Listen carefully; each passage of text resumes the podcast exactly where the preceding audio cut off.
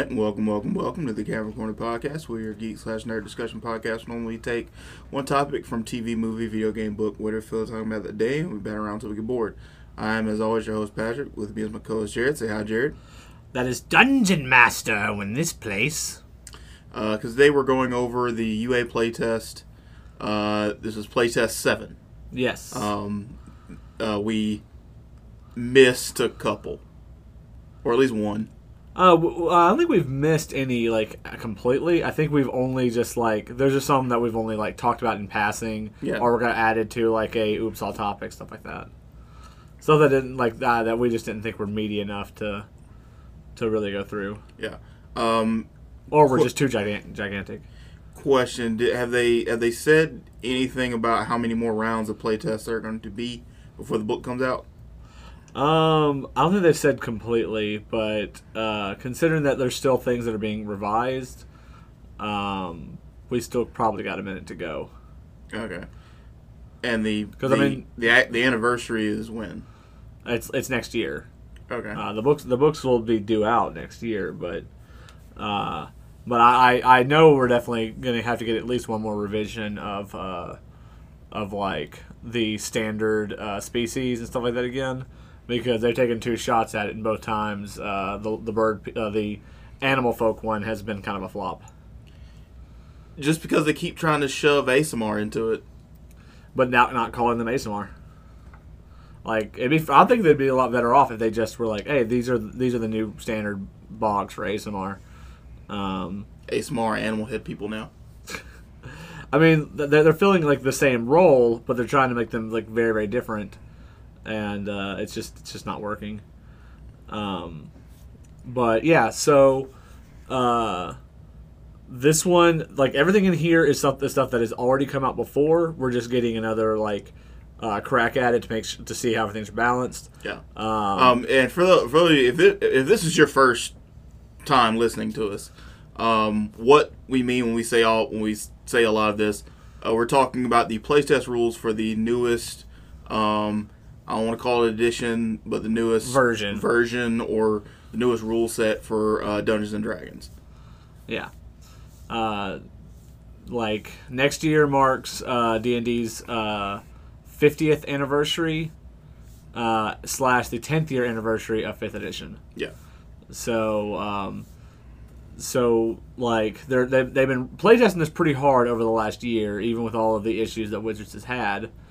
Um, that you can look up on your own time or listen to any of our uh, previous episodes about some of the things that Wizards has had going on over the last year. Yeah. Um, but uh, but so today we're gonna break this down into two parts.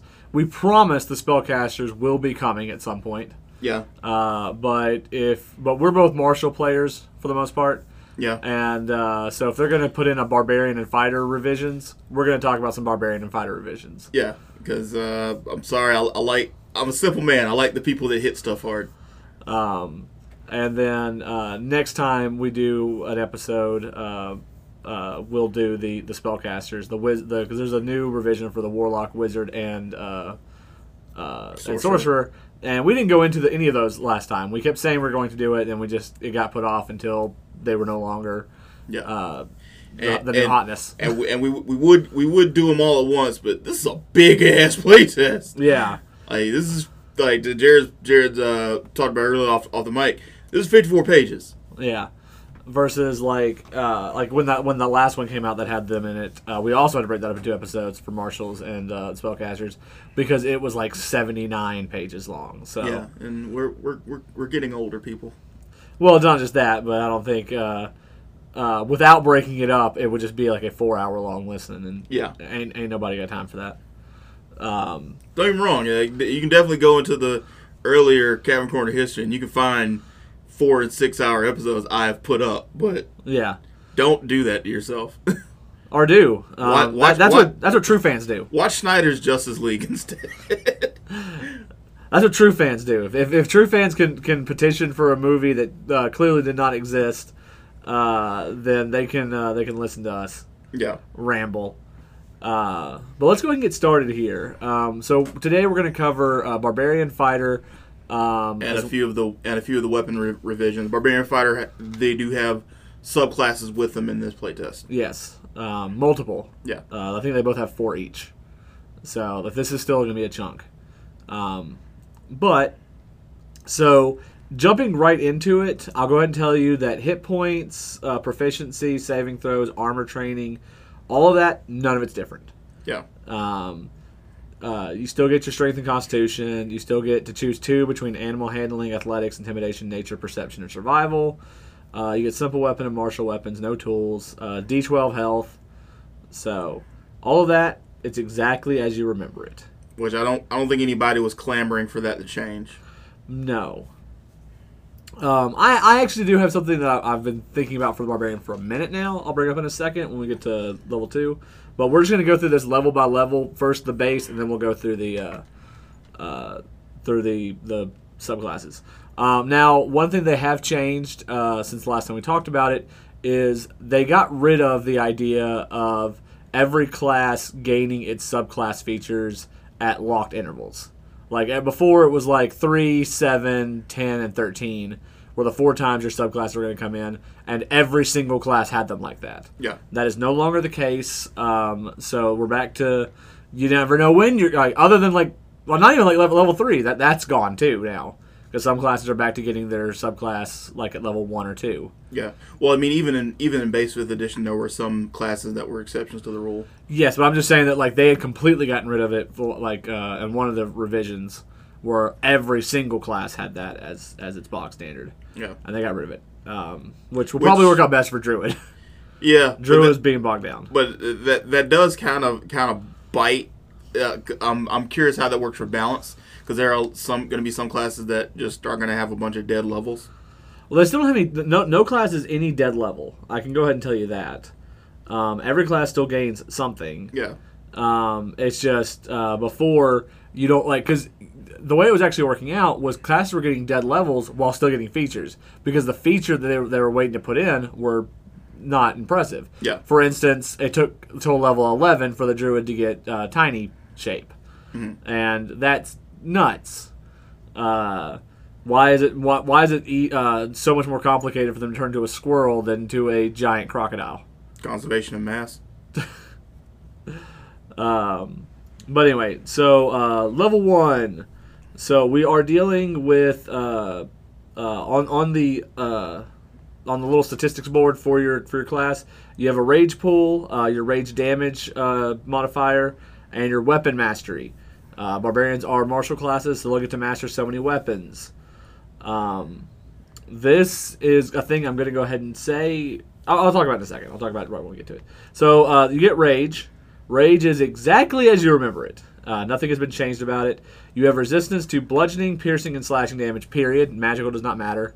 Um, if the damage type or any of those three, you resist it. Yeah, you take half damage from it. Yeah, Um, when uh, when dealing with rage damage, I, uh, I, I wish they would include force in that, but I I understand why they don't. Yeah. Oh, I actually never thought about that. That actually Yeah. would be kind of cool.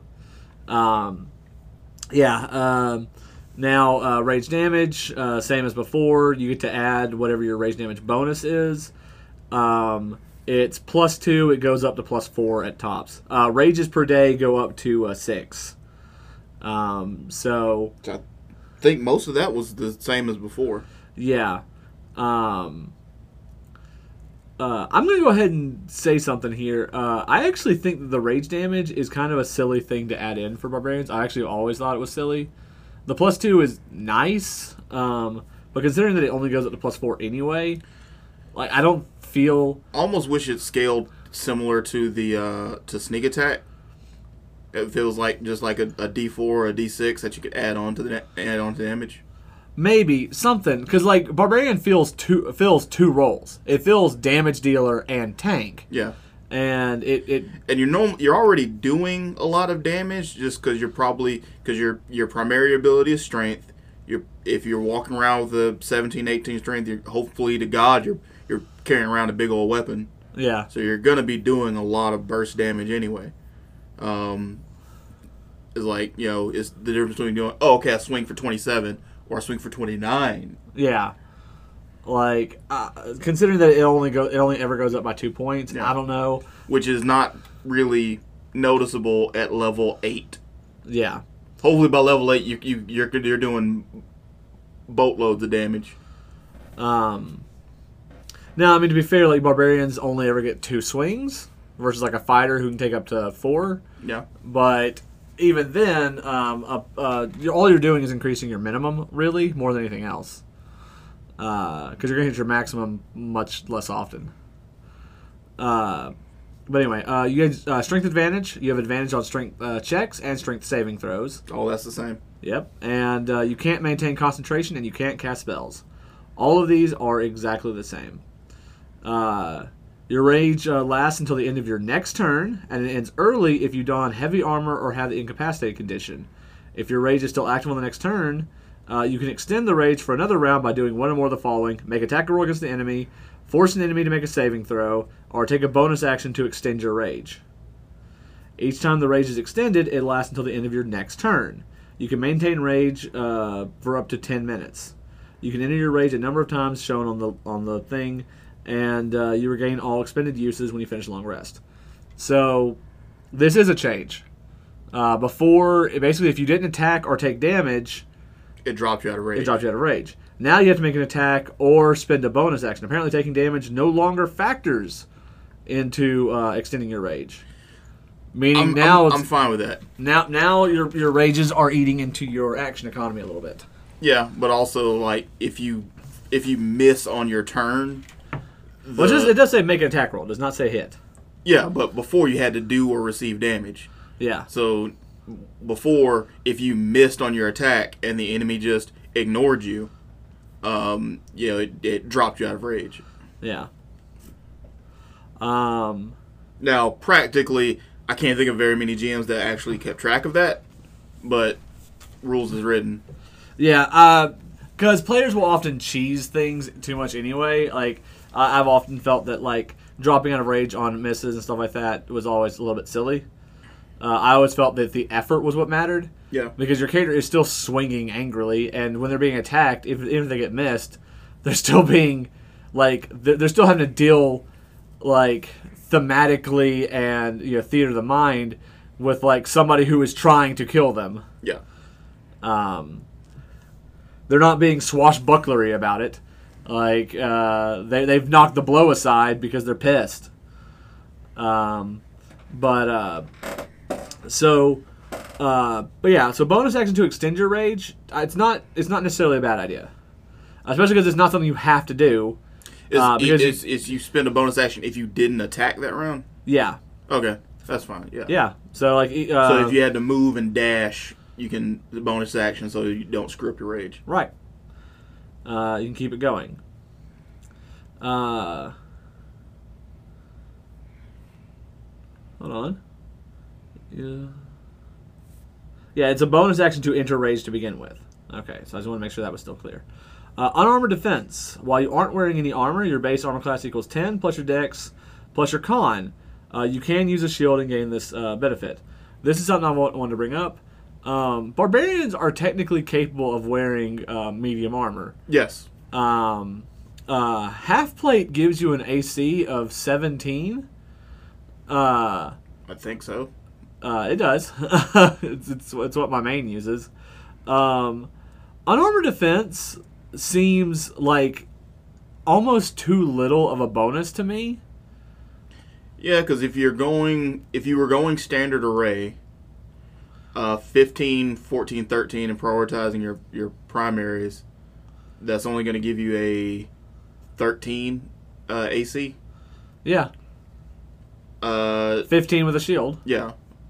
I mean, you want to get hit.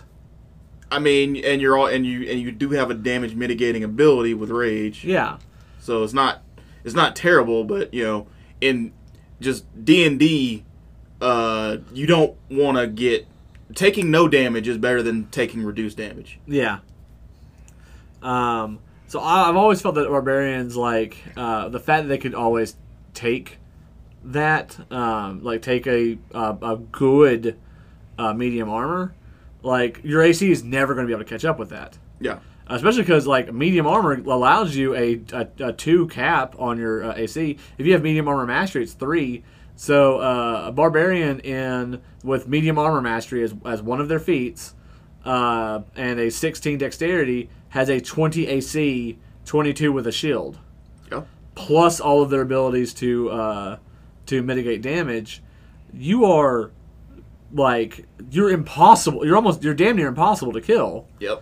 And um, Like just to to to as a, as a small you know aside of what we've been doing lately, um, you know Baldur's Gate has come out on consoles recently, so we've been uh, me, Jared, and, and Ryan, and probably other members of our friend group have been tearing ass through that game. yeah, And um with the barbarian that they give you, Karlach has now taught me. Oh, unarmed unarmed, unarmored defense is trash. Is garbage. yeah, I, I put I put her in medium armor all the time. Yeah.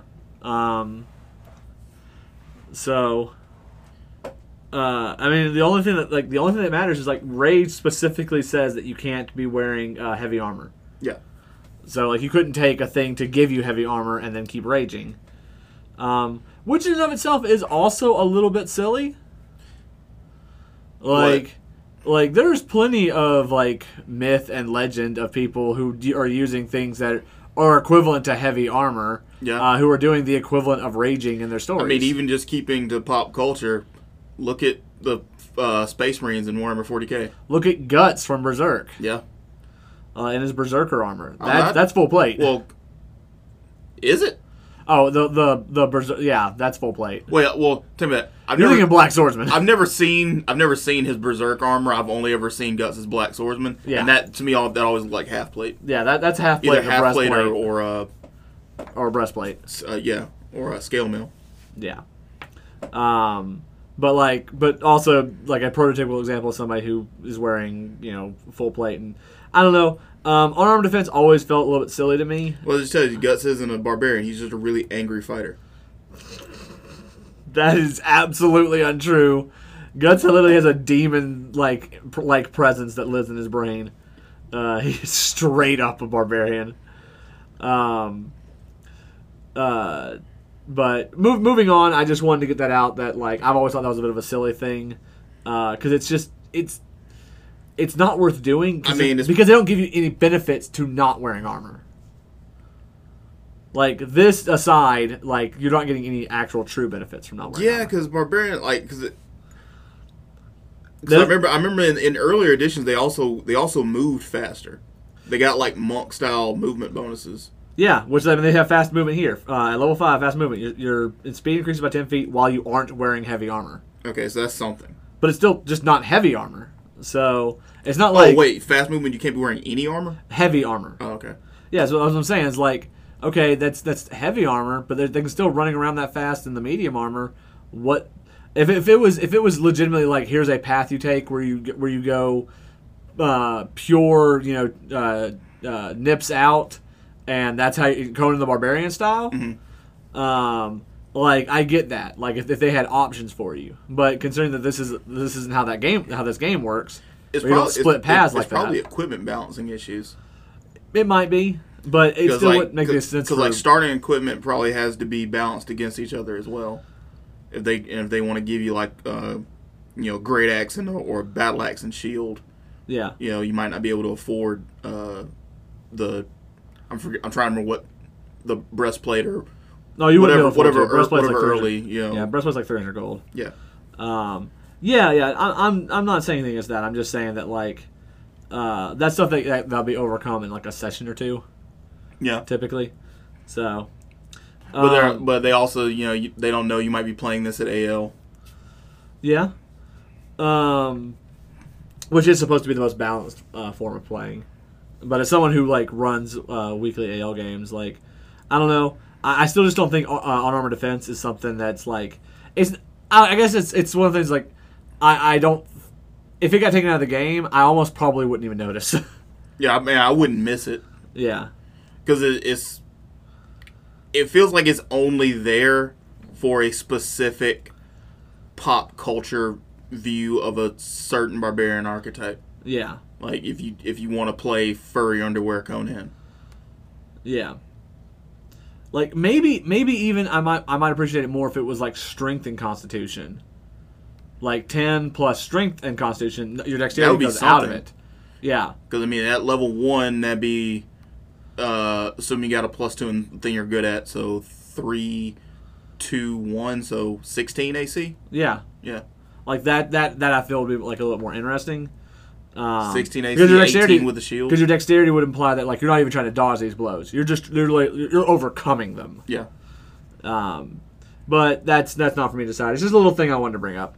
Uh, weapon mastery. Your training with weapons allows you to master the property of two kinds of simple or, or martial melee weapons, uh, such as great axes or hand axes. Whenever you finish a long rest, you can practice weapon drills and change one of those weapon choices. So here's another thing that I find very, very, very, very, very, very useless. Okay. Um, the reason being is because every day you can change what your weapon choices are. Why does it matter that you go from two to four? Who was wielding four different weapon types uh, that they need to be switching out on the fly like that? And they need them every single day. They need all four weapons. I can only think of one. Yeah, and it's a very specific character that Ryan plays. Yeah. And that is it. That is the only person I can think of. Um, and, and even then, that was mostly for like shits and gigs. It's like that's what four weapon masteries sa- makes you sound like you're playing a Liefeld character. you're you got 17 guns and you got a specific use for all 17 of them. I mean, that's like a great axe, a two-handed longsword, uh, a halberd, and a trident. I guess. Yeah. Like, what what do you need all four of those to have their weapon masteries for? Like two makes sense because you have your like your melee and Melee then, and range. and then like your range. Yeah. Um. Maybe three to do a special thing with your oh shit dagger. Yeah. But four just seems really, really overkill for once again something you can switch out every single day. Um, just something I thought was kind of silly. Um, I underst- I kind of understand because they're trying to get this weapon master system up and running, but it feels like something that would almost just need to be immediately revised anyway. Yeah. Um, because I like the weapon mastery system, I just don't think that like every class being able to have like so much of it. most it's also because you're getting weapon mastery with a suite of weapons. Yeah, Like you're getting weapon mastery blades, weapon mastery heavy. You know, the, the, I can't think of very many campaigns where I'm going to have four different types of weapons that I'm mastered in, and then even three, four sessions later, I'm going to have four different weapons that I need four different masteries in. Yeah. Um, and once again, like for barbarian or something like that, I would find this much more interesting. Personally, I'd find it more interesting if it was one. Yeah. Well, like uh, if they narrowed it down, like where you got weapon mastery, great axe, weapon mastery, maul. You know, Yeah. if it was one specific weapon. Um, but uh, but yeah. So I, I like to me to me if it was if it was like one thing, then like hey your your your character is focused on that one thing, and they can, hey they can switch it out every day. Yeah. and then maybe they get two like eventually and then maybe three later on like that's where i would kind of cap it out but keep the barbarians because this isn't like they're not supposed to be like regal trained fighters that's what fighters are for like this is i've picked up my big heavy thing i'm going to just i'm going to get good at swinging that one thing Yeah. um uh, but just starting off with two like i don't know it just it's not like it's a it's a balance issue it's just a it, it kind of comes off a little bit silly to me uh, level two, Danger Sense. Uh, they brought Danger Sense back for level two. Uh, uh, you have uh, advantage on dexterity saving throws, provided that you do not have the incapacitated condition. Another thing that now that they've brought this back makes barbarians extremely busted because dexterity is not one of your um, proficiencies. Yeah. It is strength and con, and if you're raging, you already get to add uh, advantage on your strength saving throws. Now you have advantage on your con on your dexterity saving throws, and your con's probably going to be high because you get that 12 health, and you're going to want to be able to take as many hits as possible. Yeah. Uh, also, a note, noteworthy um, uh, addition to it now, as opposed to a previous uh, playtest, uh, Danger Sense works when you're blind or deaf as well. Yep. Uh, the only thing you can't uh, the, now it is fully a spider sense. Yeah. If you're making Spider-Man, he's got to be at least two levels barbarian, which makes sense. he's got to have most- that black suit in him. I was like, it's, it's, it makes sense for most Spider folks uh, that they got they got that rage point that they hit. Uh, Miles, Miles Morales was very aware that he had it in him to beat uh, Steve Ro- uh, Steve, Steve Rogers, to, death. Uh, there's there's so many people that that read that story like, oh Miles, that skinny little skinny kid can never beat Captain America. Y'all forgot how strong Spider-Men are. Yeah. Miles didn't want to do it. He just kind of knew that if if uh, in the right circumstances for the right reasons, that everybody's got a dark place. They got a button that you just can't push, and apparently he was destined to like to, Steve was destined to push that button on him because that's what that whole storyline's about, and he was going to do it, and he didn't want to. But anyway, uh, level three, you get your um, you get your archetype, your subclass. Uh, you also gain primal knowledge, where you get to gain another uh, skill from your skill list.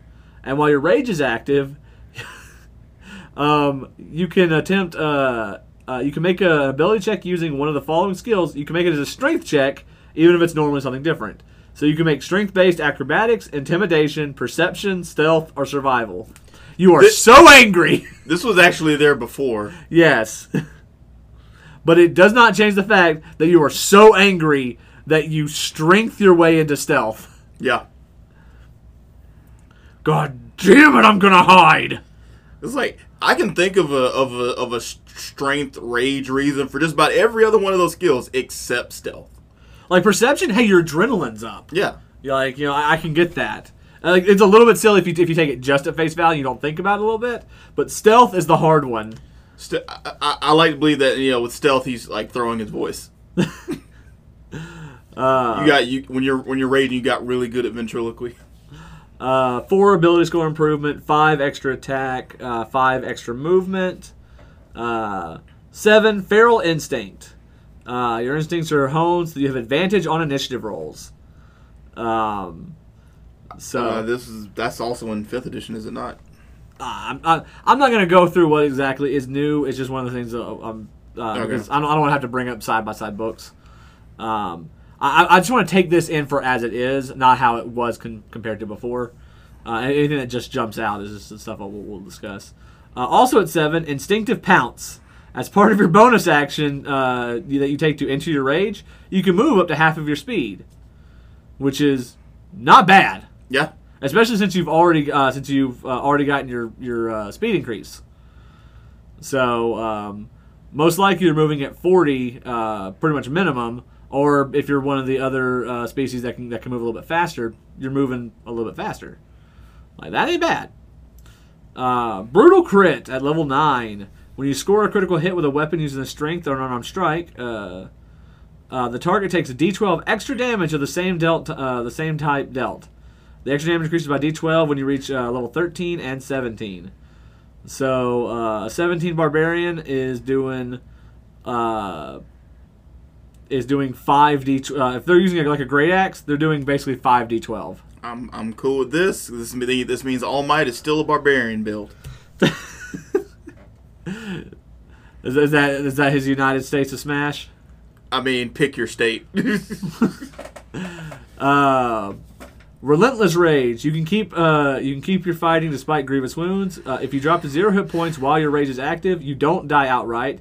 You make a DC 10 Constitution saving throw. If you succeed, your hit points instead change to a number equal to twice your barbarian level. Each time you use this feature after the first, the DC increases by five. Uh, and when you finish a short rest, the DC resets to uh, 10. Man, literally too angry to die. I mean, like, let's see, you're level 11 by that point, so you have a plus four. Uh, let's just say you're a 16 uh, con, Yeah. that's pretty fair for most barbarian builds. So that's a plus seven. So, uh, like, So that means you have a uh, 85% chance to make the roll the first time. yeah. Um, and not bad for, for at least the second one. Uh, third one, you're, you're getting a little bit tough. Uh, and fourth, you, you, you got to be praying by that point.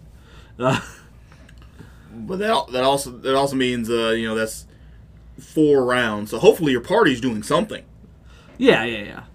Ho- Hopefully, hopefully, they might have your back. I mean, uh, uh, I mean, hopefully by level eleven, you're not just entering random prize fights with people way over your over your power level, and just like, hey, I ain't hear no bell. Ding ding. Uh, level 15, Persistent Rage. If you roll initiative and you have no uh, rage remaining, you regain one uh, expended use of it. Uh, in addition, your rage is so fierce that it now lasts for 10 minutes without you need to do a goddamn thing to extend it from round to round. Uh, the rage ends early if you have the unconscious condition or don heavy armor. It takes 10 minutes to don heavy armor. Uh, five if you have help. Yeah, Uh, if you're raging during this entire time, like that's hilarious.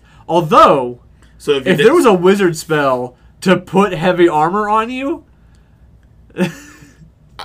hey, I, if you have a wizard tower next to some barbarian tribes, animate this the armor in your in your house to just apply itself to to whoever comes in.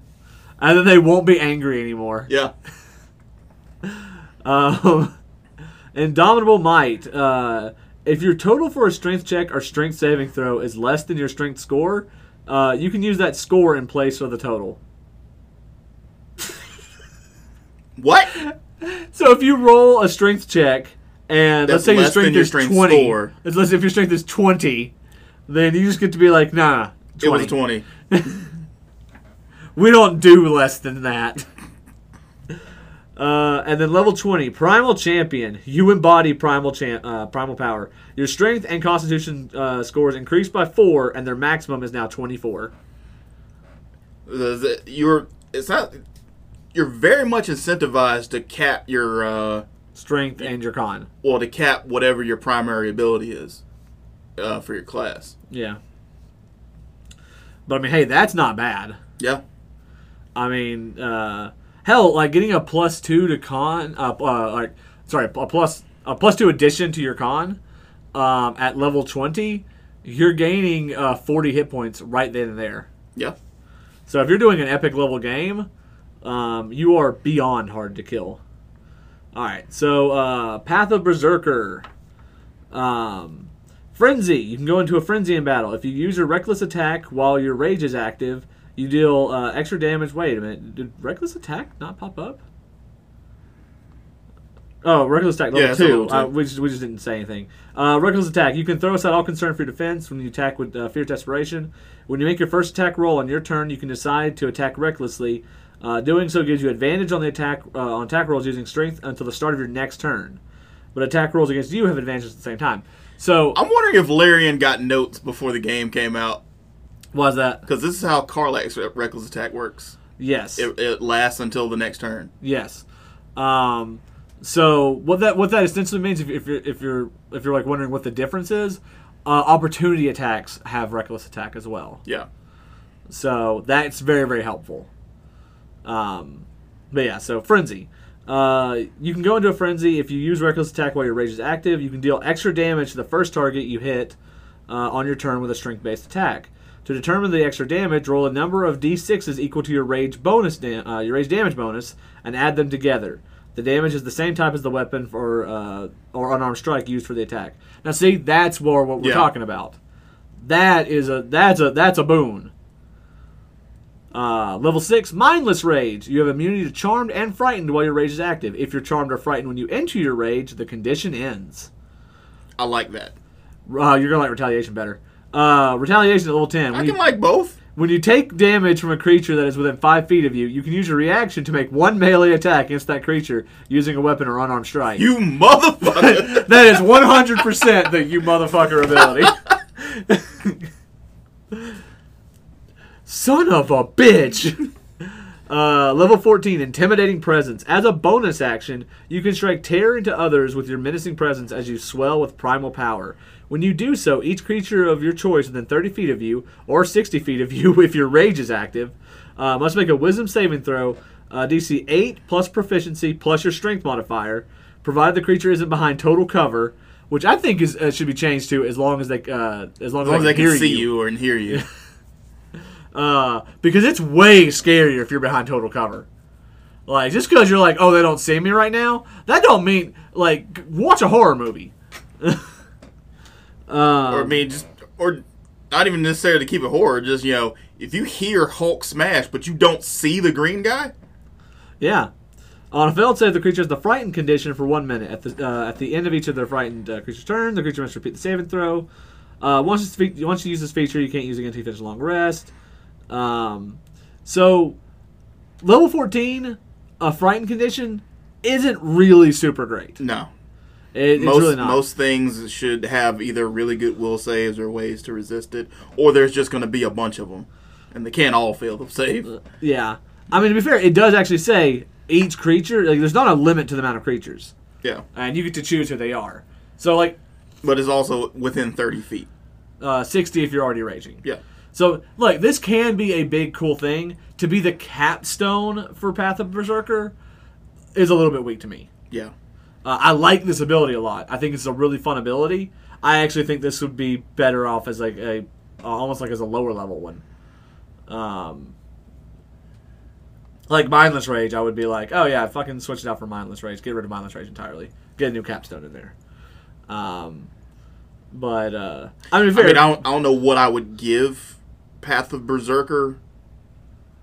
Um, at level 14 instead. Hey, um, give them what they used to have uh, the uh, bonus attack. Uh, Oh yeah, bonus attack if you kill somebody, uh, well, bonus attack. or if uh, you crit somebody. Yeah, Well, bonus attack if you just like you could just while you're in frenzy, uh, you can just take a bonus attack uh, as a bonus action. yeah, that's that's 'Cause good. that gives you three that gives attacks you per three turn. attacks. Yeah, Yeah, um, and at level fourteen, hey, that makes sense. Um, like that's what I would do for like for a capstone for it, but um, because I mean you're doing that plus with your uh, your frenzy like damage, like you hitting motherfuckers. oh yeah, Um, all right, Path of the Wild Heart. If uh, if you've played uh, Baldur's uh, Gate Baldur's 3. Gate 3, you're pretty familiar with this. This is not going to be as good. I tell you. Um, so uh, level three, Animal Speaker. You can cast uh, Beast Sense and Speak with Animals uh, spells, but only as rituals. Wisdom is the spellcasting ability for them. All right, Rage of the Wilds. Your rage taps in the primal power of animals. You gain one of the following options of your choice. Uh, whenever you gain a barbarian level, you can change your choice. Bear. When you activate your rage, choose two damage types other than force or psychic, um, and you have resistance to the uh, to the chosen types until the rage ends. The way that is different is bear um, in like if you play Baldur's Gate three makes you resistant to everything except for psychic.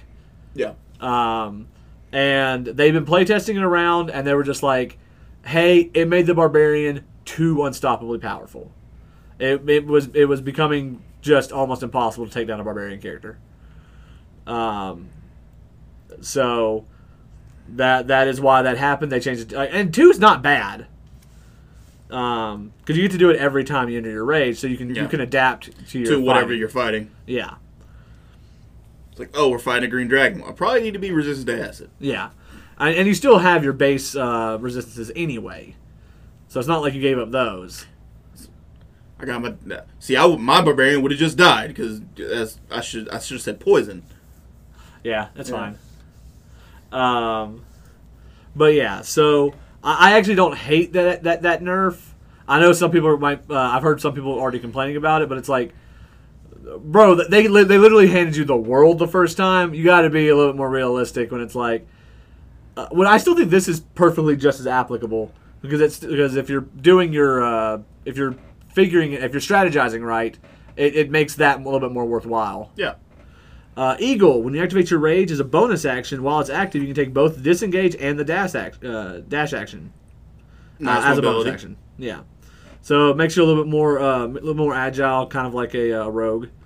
Uh, Wolf, uh, while your rage is active, your allies have advantage on melee attacks, uh, attack rolls against any uh, enemy of yours within ten feet. It gives you tactics. Pack tactics. Oh, Uh, sorry. um, uh, yeah. I was I, I was like, oh damn, Jared just had a stroke. No, no, no. Sorry, it's a it's a very common verbiage in um, in AL. Uh, people love having tactics. Uh, they've gotten rid of it from almost every species uh, in in current fifth edition. Uh, like kobolds used to have it and stuff like that, and Pactics was just so like it's just really really good. yeah. So yeah, being able to have something that gave, that, that reintroduces tactics, hey, that's that's great. Especially because you're you're giving it to everyone else. Um, aspect of the wilds. Um, you gain one of the uh, following options of your choice. When you're a barbarian, you can change it. Uh, elephant. You gain proficiency in athletics or insight. Uh, if you already have proficiency in the skill, you gain expertise in it instead, uh, which is a pretty good passive. Yeah, because most barbarians are probably going to have athletics anyway. Yeah. Uh, insight's hilarious, but it, but it gives you kind of more of a chieftain feel. Uh, owl, you gain proficiency in the investigation or perception skill. If you already have it, uh, you gain expertise in it. That means when you rage and you're, uh, you become goddamn extra terrifying. And spider, you gain I'm just of proficiency. the angry owl detective. Uh, Spider, you gain proficiency in stealth or survival, and then you gain expertise instead. Uh, 10th level, Nature Speaker. You can cast Commune with Nature spell, but only as a ritual. Wisdom is your spellcasting ability for it. And then, yeah. Also, also just wanted to just say, as a general game design th- uh, thing in fifth edition, I'm so happy that they've kind of more uh, brought these uh, abilities in uniformly across the character. Uh, because in previous editions of the game, all of this shit would only be applicable while you were raging. yeah. Yeah. Like, see, seeing some of these just being passives is Yeah. a little bit better. Like one of one of uh, uh, a different but related game, Pathfinder. Um, one of their uh, barbarian um, classes, uh, you draw like elemental abilities, and while you're raging, one of the things it gives you is the ability to fly. And like you know, being so angry that I can fly for the first time in my life, and then I come out of rage, but I'm 40 feet in the air. Um, and then Power of the Wilds. Um, but same thing. You get to choose another animal. Lion. While your rage is active, any of your enemies within five feet of you uh, have disadvantage on attack rolls against uh, targets other than you, um, or another barbarian with this feature. Uh, Falcon. While your rage is active, you have a fly speed equal to your speed, provided you aren't wearing armor. Uh, I feel like I did did not that read. my mind. Pat didn't read ahead. Ram, while your age is uh, while your rage is active, uh, if you hit a large or smaller creature with a melee attack, it must succeed on a DC on a, a strength saving throw uh, or have the prone condition. I take back all the good things I've ever said about fifth edition. Well, to be fair, like this is like a build up of like you you gaining nature spirits. and this is bullshit Falcon supremacy. Why can the falcon fly but the eagle can't? And the owl can't. Uh, because when you think about owls, you th- you think of how smart they are. And Nobody thinks about. Uh, and the eagle is so dashing. I mean, owl's the slowest land bird, according to Brennan Lee Mulligan. I mean, I'm inclined to believe him. Um, so, Path of the World Tree. This was a completely new one. So, all of this is completely new information. Um, I, I will read a little bit of the fluff just because because typically we skip over these, but since this is completely new. Yeah. Barbarians who follow the Path of the World Tree believe that their rage links them to the cosmic uh, ash tree Ig- Yggdrasil. This world tree grows among the outer planes, connecting them to each other and many of the worlds in the material plane. And the greatest plants on every world are said to be the distant descendants of the mighty Yggdrasil. Uh, these barbarians draw on their connection to the world tree as a source of vitality and a means of travel across the multiverse.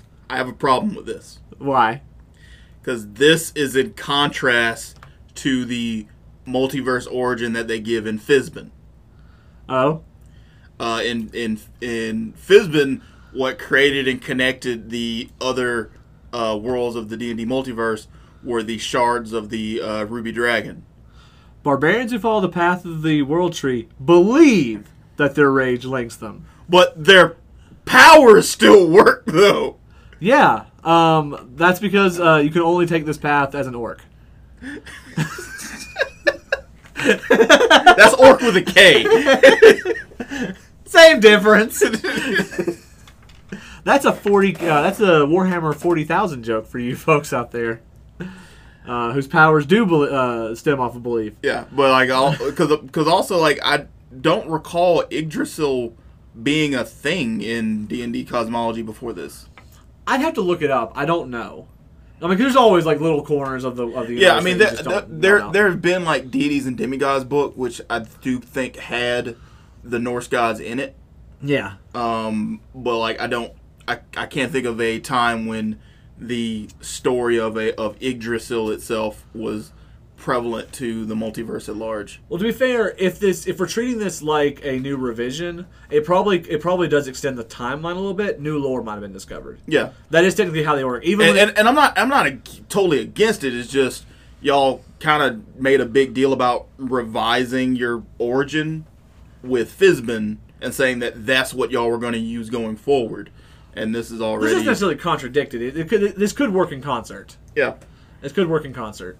Um, but um, and, and also I would just like to say that like once again, like even in fourth edition, which had another big change in it, because most editions have like one big super change in them.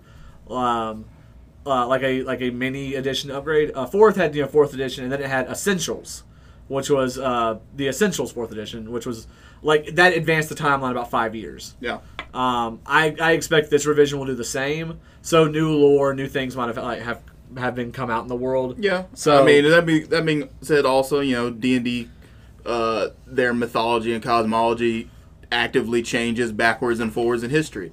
There are dragons in the lot that are still alive in the fluff today that remember back when all paladins were human. Um, so uh, level three, vitality of the tree. When you activate your rage, you regain a number of hit points equal to your barbarian level. At the start of each of your turns, while your rage is active, you can choose another creature within ten feet of yourself to gain temporary hit points. To determine the uh, to determine the number of hit, temporary hit points, roll a number of d6s equal to your rage damage bo- uh, da- damage bonus and add them together. If any of these uh, temporary hit points remain when your rage ends, they vanish. Once again, another power that uses that bo- that modifier to like do something else. I wish more of them were like this. Yeah. Um, Like the frenzy damage boost, that should just be the base way the rage boost works. yes. Um, and then maybe just take them down. Like you know, uh, it's only plus one at, at like your first level. Then you, you slowly gain them. Yeah. Um, but hey, that uh, and and like this, just limit them to once per rage. Yeah. Um.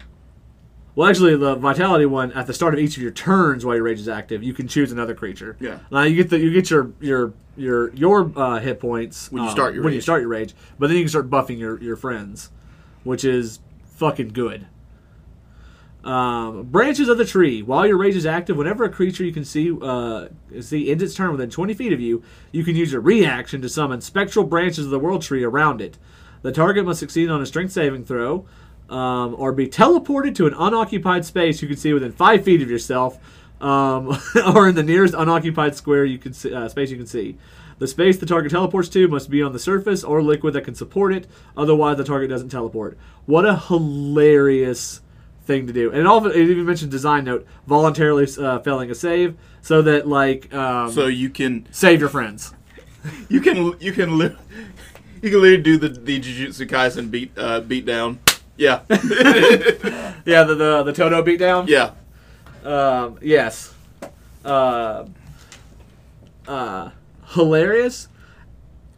Uh, and I mean, it only costs you a reaction, so yeah, you're you could be you could be like teleporting around. Which like I, I, I've been meaning to, but I haven't had a chance uh, of, uh, of getting caught up with some of the uh, D and D media, like the like the comics and the uh, and the video games, uh, or to- the comics and the and the prose novels. Yeah. Um, I'm playing the video game. Don't worry, don't worry about that. Um, but I would I would love to see narratively how some of these barbarian paths work. like, oh no, I don't use none of that foul magic. Motherfucker, you just teleported a man with ghost trees. I mean, to fair, like uh, uh, uh, barbarian uh, fear of magic uh, kind of went went the wayside uh, during third edition. Yeah, which it, it needed to. Yes, um, making them like m- making them like superstitious of magic was always kind of a silly thing, Yeah, and also getting rid of illiteracy. yeah. Um, that that was problematic, well within its own rights. Like that. That's the only that's the only time I've ever thought I'd, I was I was about to fist fight Corey at the table. Let's let's just leave that right there, and it, it can go out to the imagination of the listeners. It was to his credit. it was to his credit. He would. He's he was on the right side of history. Let me take that. Put that out there. Um, level 10, Battering Roots. Tendrils of the World Tree extend from your melee weapons. While you wield any melee weapon, you can uh, reach that. Uh, your reach with that weapon increases by 10 feet, and when you hit uh, hit with it, you can activate the push or topple property, even if you're using another uh, mastery property with that weapon. Tree. And level 14, travel along the tree. As an action, uh, you touch a huge or larger tree or a, or a teleportation circle to create a link through the wor- uh, through the world tree to a teleportation cir- circle somewhere else in the same world or another plane of existence. When you do so, you can specify a target destination in general terms, such as City of Brass on the elemental plane of fire, and you and up to five willing creatures within 30 feet of you appear at the teleportation circle closest to the destination. If a teleportation circle is too small to hold all the creatures that you, te- uh, you transported, uh, they appear in the unoccupied spaces closest to the circle. Once you use this feature, you can't use it again until a long rest. If you've run out of use of this feature, you can expend five uses of your rage instead to, to activate this feature instead of rage. Hold on. What was Frenzy's capstone? Um, you, you got a little bit scary. Teleport. F- me and five friends. Yeah, you travel across the Rainbow Road, motherfucker. just go Heimdall, boom, and go anywhere we want in the D&D world. Hey, I'm, I'm really, I'm really bored here. Krynn, boom, yeah.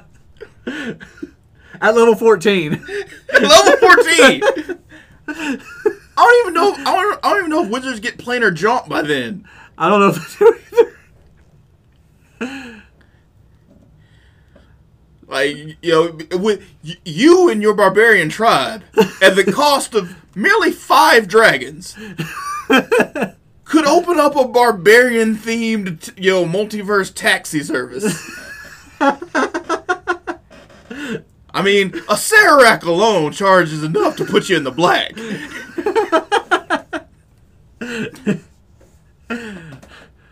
Come on, motherfuckers. I got dungeons to build. There's no way he's he's gonna he's gonna do that all he's gonna do that all in a day. You got long rest. yeah, so uh, that, that's how that capstones. I hope they keep that because that is nutty. Like, it's it's so specific. It's so. But to be fair, it's one of those things where, like, yeah, it's specific. But to be fair, if you're playing, if you're using this, you're probably playing a very specific style of game to begin with. Yeah, uh, as cool as it it is cool. like I would I would love to read like a book about the guy, guy who could do this. This is basically a um, Magic the Gathering Planeswalker right here. um, like that that this guy sounds awesome or girl. I'm not specific, but if you're playing if you've been playing on Faerun, your GM probably is going to have a lot of shit happening on Faerun. uh, there's not going to be a lot happening in you know The uh, City of Brass. Yeah. like then he's gonna oh we go to the city of brass all right so i'll see you guys next week i gotta make up some shit I'm gonna tell you right now, this is this is 100% why, um, as someone who runs a lot of AL and runs a lot of high level AL, um, like so many modules uh, when you get to like tier three, which is levels uh, uh, 11 through 16, and tier four, which is the rest of it. Like so many of those those games have planar have like planar or dimensional locks on them, so that you can't be doing shit like this uh, because they have to be built into the system. Otherwise, players are going to get wacky fast. yeah Um, because they're gonna start thinking with portals I mean, yeah, you got to. All right, so Path of the Zealot. Um, level 3, Divine Fury. You can channel divine power into your strikes, um, unlike any other type of uh, uh, uh, class in the game. like is divine a new damage category No, like is no. that is that replacing radiant no, no, no, it's not. okay Uh, you can see how divine power. It, it's just how it's. oh, okay that, that's just how they worded it okay Yeah, because remember there there is like uh, divine spellcasting, nature uh, nature spellcasting, and uh, arcane spellcasting. Yep. So um, On each of your turns, while your rage is active, the first creature you hit with a weapon uh, or unarmed strike takes uh, damage equal to 1d6 plus half your barbarian level, uh, rounded down. The extra damage is necrotic or radiant. You choose each time you deal the damage. Okay, it's a little bit. It's weaker than um, than uh, frenzy, but it is very specific. There's not a lot of stuff that's resistant to uh, necrotic radiant. Yeah. Uh, level three, so you also get this at the same level. Warrior of the Gods. A divine entity helps to uh, helps ensure you can continue to fight. When a spell or magic item uh, restores any of your hit points, you can roll a d12 and regain additional hit points equal to the number rolled. Um, you can use this benefit a number of times equal to uh, to your Constitution modifier, um, and you regain all expended uses when you finish a long rest. In addition, if a spell, such as the Raise Dead spell, has the sole effect of restoring you to life but not uh, undeath, the caster doesn't need material components to cast a spell on you. What in the Ghost Rider is this? What? So they don't need your body to cast Raise Dead and bring you back. No, they don't need the money. They don't need the 300 gold piece diamonds, the 500 gold piece diamonds, the 10,000 gold piece diamonds. Yeah, At level 3, you can just get brought back. yeah. Um, As long as they have the spell slot. yeah. Uh, so they can just they can just lump your body ass your, your ass around, and uh, yeah, it's just it's just a matter of finding somebody who can cast it. That's really good. Yeah. Um, now I know Patrick has a, a long-standing history of you're just as good at one HP as you are at any, so I don't know how you're going to feel about that regaining extra uh, uh, D12 hit points. Uh, I mean, I, I do still feel that way. That doesn't mean if the dragon does 37 it- you know you know damage a swing, and I'm at 36 HP, I wouldn't say no to a cure light wounds. All right, uh, fanatical focus. If you fail a saving throw while your rage is active, you can reroll it, and you must use the new roll. You can use this feature only once per active rage. That's neat. I can't think of many things that give you legendary resistance. Uh, that's not legendary resistance is like you just overcome it. Period. Yeah. Um, and fighters technically have Indomitable, which is similar, uh, but they have to be higher level than this anyway. So that's not bad. Uh, Zealous Presence. As a bonus action, you unleash a battle cry infused with divine energy. Uh, up to 10 other creatures of your choice within 60 feet of you gain advantage on attack rolls and saving throws until the start of your next turn. You get the beneficial equivalent of Frenzy's capstone. Yeah, uh, at level 10. Uh, once you've uh, used this feature, you can't use it again until you finish a long rest. If you run out of uses of this feature, you can expend one use of your rage to uh, activate uh, Zealous Presence instead of rage. Oh shit! I, I, I didn't. I didn't. Uh, I'm, I'm reading and and listening to Jared as we go. Um, uh, so I didn't catch the first time is up to ten other creatures. Not so that's that's more than just your party. Yeah, That's you, your party, possibly animal companions as well, or you know that you know uh, you know friendly goblin that y'all adopted back in that first dungeon. that Patrick is still bitching about 30, 30 dungeons later. yeah, Why do we have this goblin with us? I don't care that his name is uh, Roblin the Goblin and he only eats burgers. Um, and then Rage Beyond Death. When you enter Relentless Rage, uh, when your Relentless Rage uh, successfully restores your hit points, you can assume the form of a Spectral Warrior. While in this form, you gain the following benefits: you have fly speed equal to your speed and uh, and can hover. Uh, you can move through creatures and objects as if they're difficult terrain, but you take a d10 of force damage if you end your turn inside a creature or an object. Uh, when you're hit by an attack roll, you can use your reaction to turn that hit into a miss. This form lasts for one minute or until you gain any hit points, or until you regain any hit points, or drop to zero hit points. Once you use this feature, you can't do so again until you finish long rest. How hilarious would it be if somebody had like a, a, cure spell that they were like about to do, and they were like, "We have to use it. we- Sorry, it, you have to get healed." And you're like, "No, you fine." I used my reaction to turn it into a miss. You're never gonna get me. Yeah, that's a fucking capstone. Yeah, it's it's fucking crazy. Like you you you get so angry that you go ghost. No. Yeah, but I mean that's that's fucking weird and great. Like you, you, your, your reaction is just no, you miss. Yeah. Um, all right, but that that that wraps it up for barbarians. Um, which hey, like uh, I I like most of that. Like Yeah. uh, other than issues, and a lot of these issues that I was having are like long-standing issues, like on unarmored defense, and the fact that like having medium armor kind of negates a lot of like what it feels like what they're going for for barbarian Yeah. sometimes. But other than that, um, and the fact that uh, frenzy just kind of has a really weak capstone. Yeah.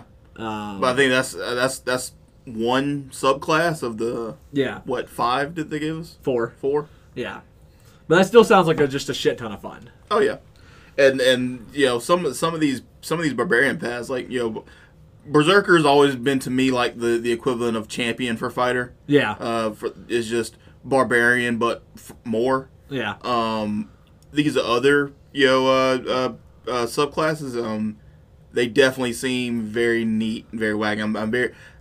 I would be curious as to the stories that people were, are going to be able to tell with with these. Um, 'Cause that's that's one of the other things that, that that's nice about barbarian is they're like they're not truly sticking with that Conan theme anymore. yeah. They they, they move further and further away from those. like this is um, one one of the things that I that I liked about the newer ra- ways that they're starting to write classes. Um, magic is much more uniform. Pretty much everyone uses magic. Yeah, Um, you know, with the ex- exception of fighter, but arguably, Eldritch Knight. yeah, you know, Eldritch Knight or just doing more shit in a rat in six seconds than normal people can do. yeah, Um, like you know, you you try you try to swing a bastard sword, you know, four times. yeah, you know, one in each hand. Uh, but like you know, so so they made magic more a thing that pretty much everyone learns to tap into, and just you know, for sorcerers or wizards, that's just they use spells. yeah, Um, so for you know your barbarian, you kind of are just a you know raging melee sorcerer. Which is probably also why they why they made wild magic a barbarian path. Uh, not in here, but yes, uh, uh, I, I I love Wild Magic uh, Berserkers. I think that is just so in, intensely fun. Uh, I wish that it got revised and you could like have a way to like get a little like like maybe like roll twice and take a result because some of the there are some of the like the, the Wild Magic uh, outcomes for barbarians that are like are completely worthless. Where it's just like it doesn't do anything else, but it makes flowers around you sprout. Oh, yeah. I mean, it, me personally, I hate wild magic, but I know a lot of people like it. Yeah. Um, but uh, fighters. So let's let's get this started here. Um, uh, hit points, uh, proficiencies, all of that same as always. Uh, basically, all weapons, all armor. Uh, you're not inhibited. A D10 of health. Uh, so uh, Um, one uh question, I don't I don't know if this was the case uh in a previous playtest or it might be the case in base fourth edition. Um, the starting equipment packages. yeah, Uh, the second starter equipment package does not offer you leather armor. Uh, I, th- I thought I thought it was like leather armor and uh, you know longbow and and uh, it's basically basically like you know you get ranger equipment, yeah, um, or you could you know give like get a you know chainmail sword and shield. Um, yes, that that is true. That they, they've they've reduced the starter equipment for here, but once again, these are like the playtest ones. Yeah. So I don't think I don't think this will be a thing that carries over at all. Like the Oh, starter this, equipment this is, is not- this is not a it's not a like a sticking point for me. It just I thought it was of note. yeah. Um, uh, that's just one of the things I, I truly just don't believe will stick around um, as it is. So, uh, in fact, in fact, they don't even ask you about it in the uh, playtest uh, results. Ah. Like when they when you hit the surveys, they don't ask about your opinions on the starter equipment. They know that this is just like so you can get get a cater out made quickly and uh, get to running some games with them, so that uh, you can get opinions on them. Right. All right. Um, so, uh, fighters, level one fighting style. You have honed your martial prowess and gain a fighting style feat of your choice. Uh, these feats uh, uh, have this uh, features of prerequisites. Uh, when you gain a fighter level, you can replace uh, the feat you chose with a different uh, fighting style every time you level up. Yeah. So you can always adapt, uh, but you can only do so at levels. Second wind. This is a very different one now. You have a limited well of physical and mental stamina that you can draw on. As a bonus action, you can use it to regain hit points equal to a d10 plus your fighter level.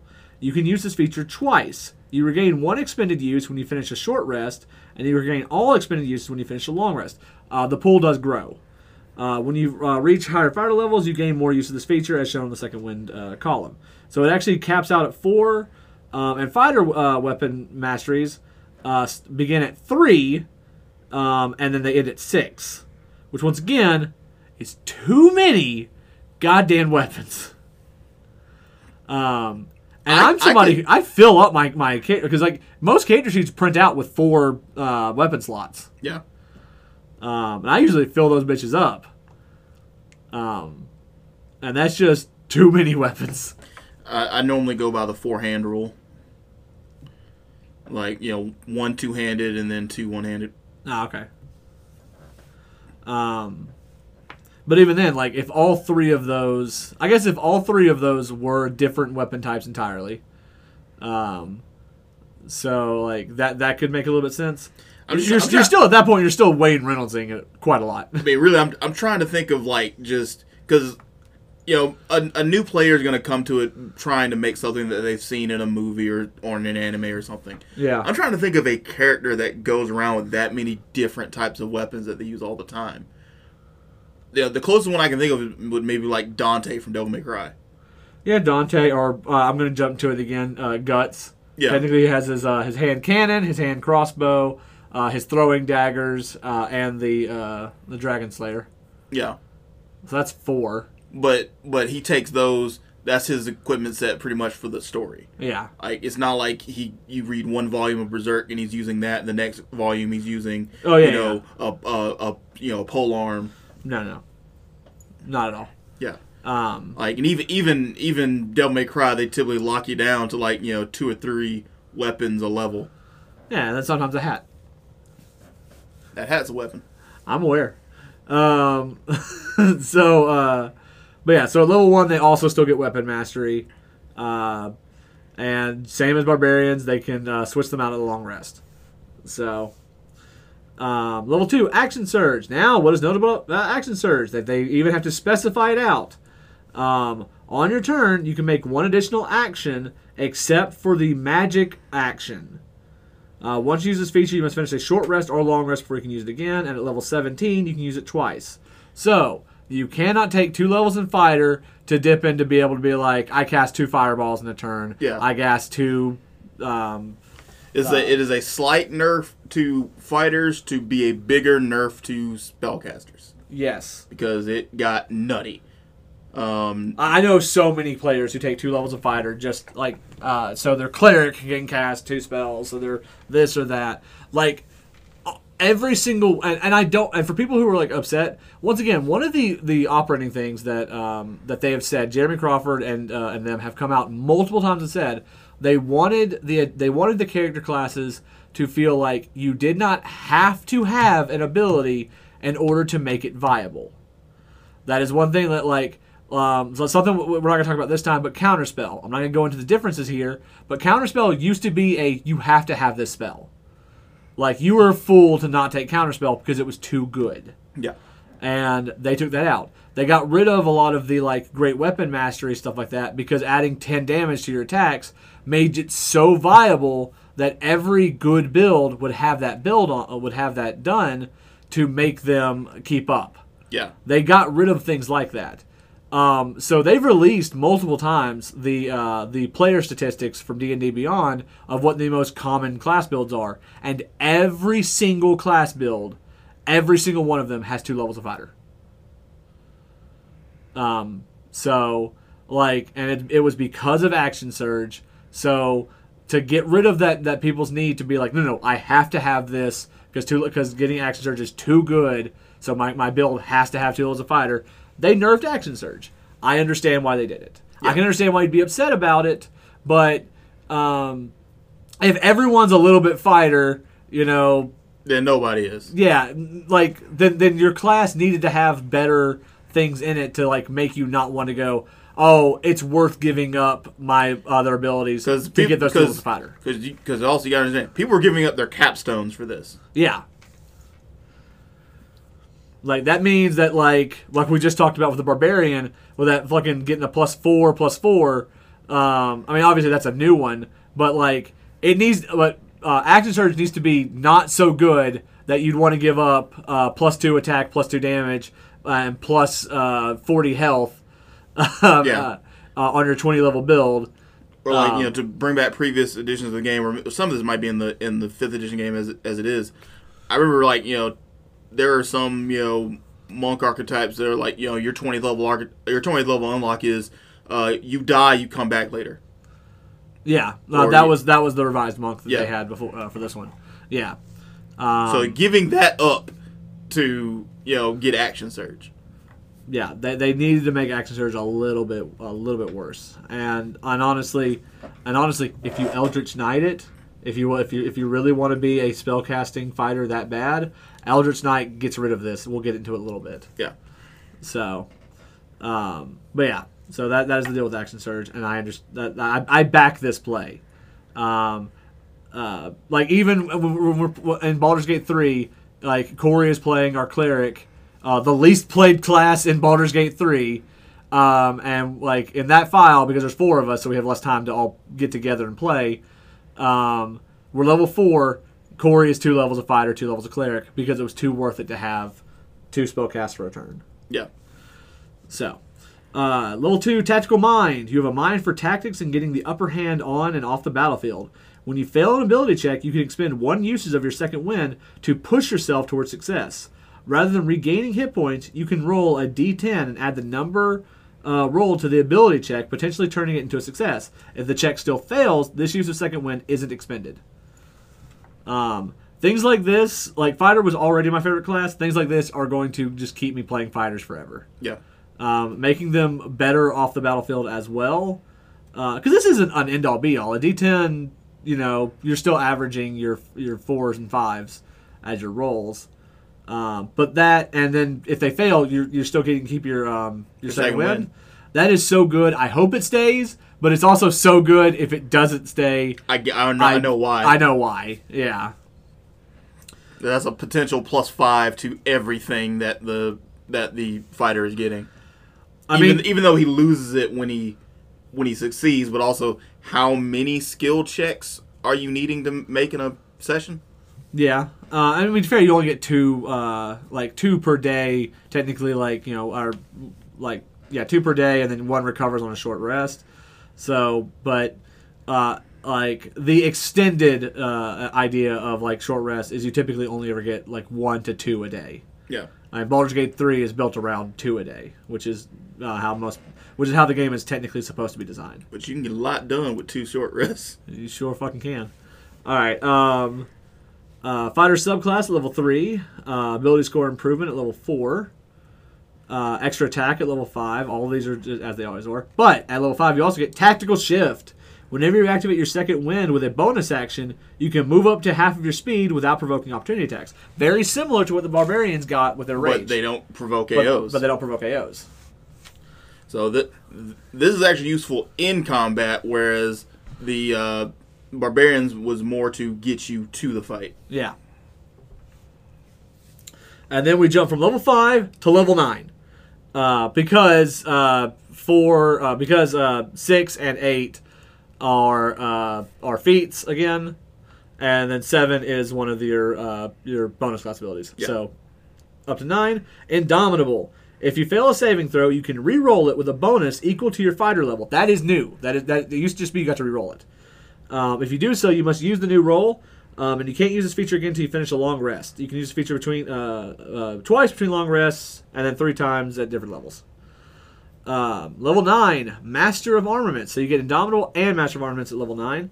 Um, you are a Master of Weapons. Whenever you finish a long rest, you can choose any uh, uh, you can choose any of the kinds of wep- uh, mastery weapons that you're using, and replace the weapon mastery property with another master property.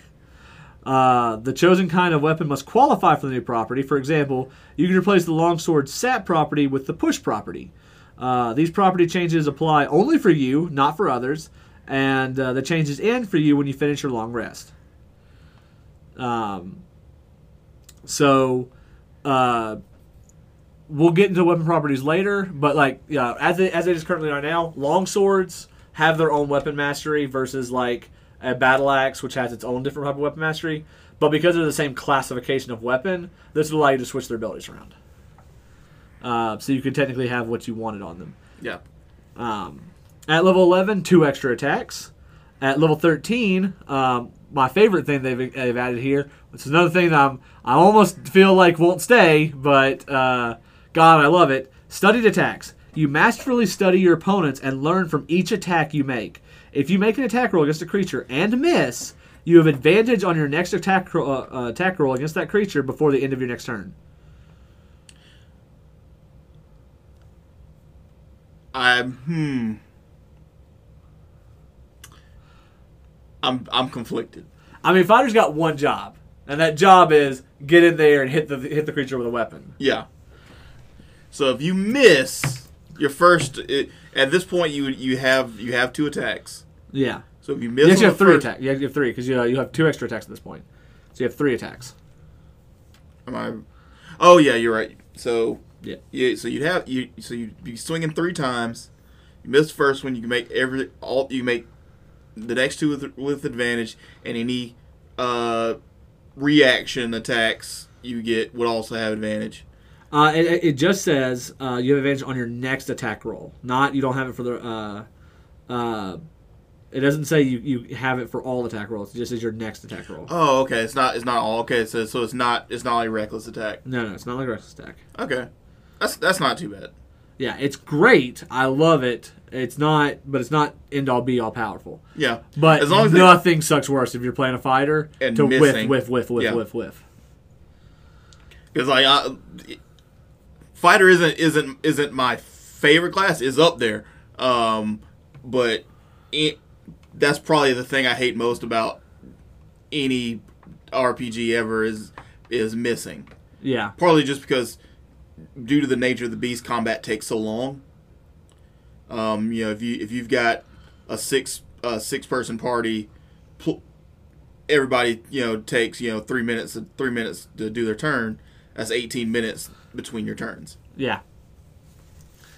Um, and then at 20th level, their capstone is three extra attacks. So uh, you're swinging four times Yep. with your weapon. Uh, eight times if you action surge.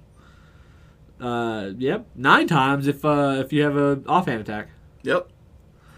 Um, so Not quite the ten of the uh, third edition Ranger, but that's up there.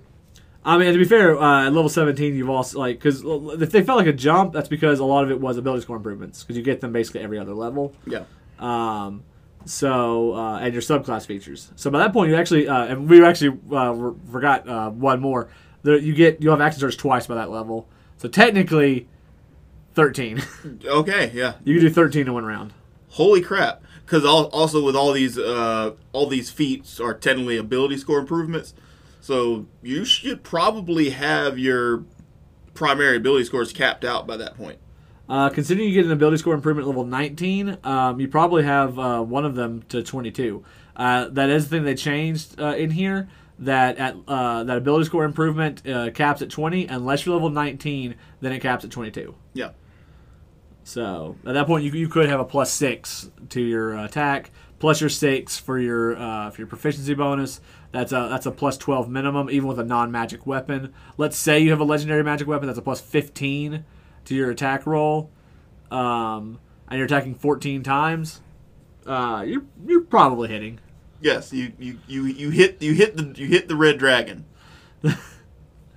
And you're doing a minimum of 10 damage a swing Yeah. on 14 swings. You congratulations, you have attracted the aggro. Because you are a problem he needs to solve now. All right, uh, let's get into some subclasses here. Battle Master. Uh, this is my preferred uh, subclass provider as well. Uh, so level three, combat superiority. Uh, your experience on the battlefield has honed your fighting techniques. You learn maneuvers that are fueled by special dice called um, superiority dice. Uh, maneuvers. You learn three different maneuvers of your choice from the maneuvers option section. Um, in the, Which I think normally normally it was two, wasn't it? uh, yes, Yeah. it was. Uh, I believe it was two uh, originally, um, but they all enhance your abilities in certain in some way or another. So uh, superiority dice. You have four superiority dice, uh, which are all d8s. A superior, uh, superiority dice is expended when you uh, use it, and you regain all expended on a short or long rest. You gain additional superiority dice when you reach level seven um, and fifteen. Uh, at fifteen, you'll have six dice total, um, unless they keep the feature uh, martial prowess, uh, which would allow you to have uh, seven dice total. Yes.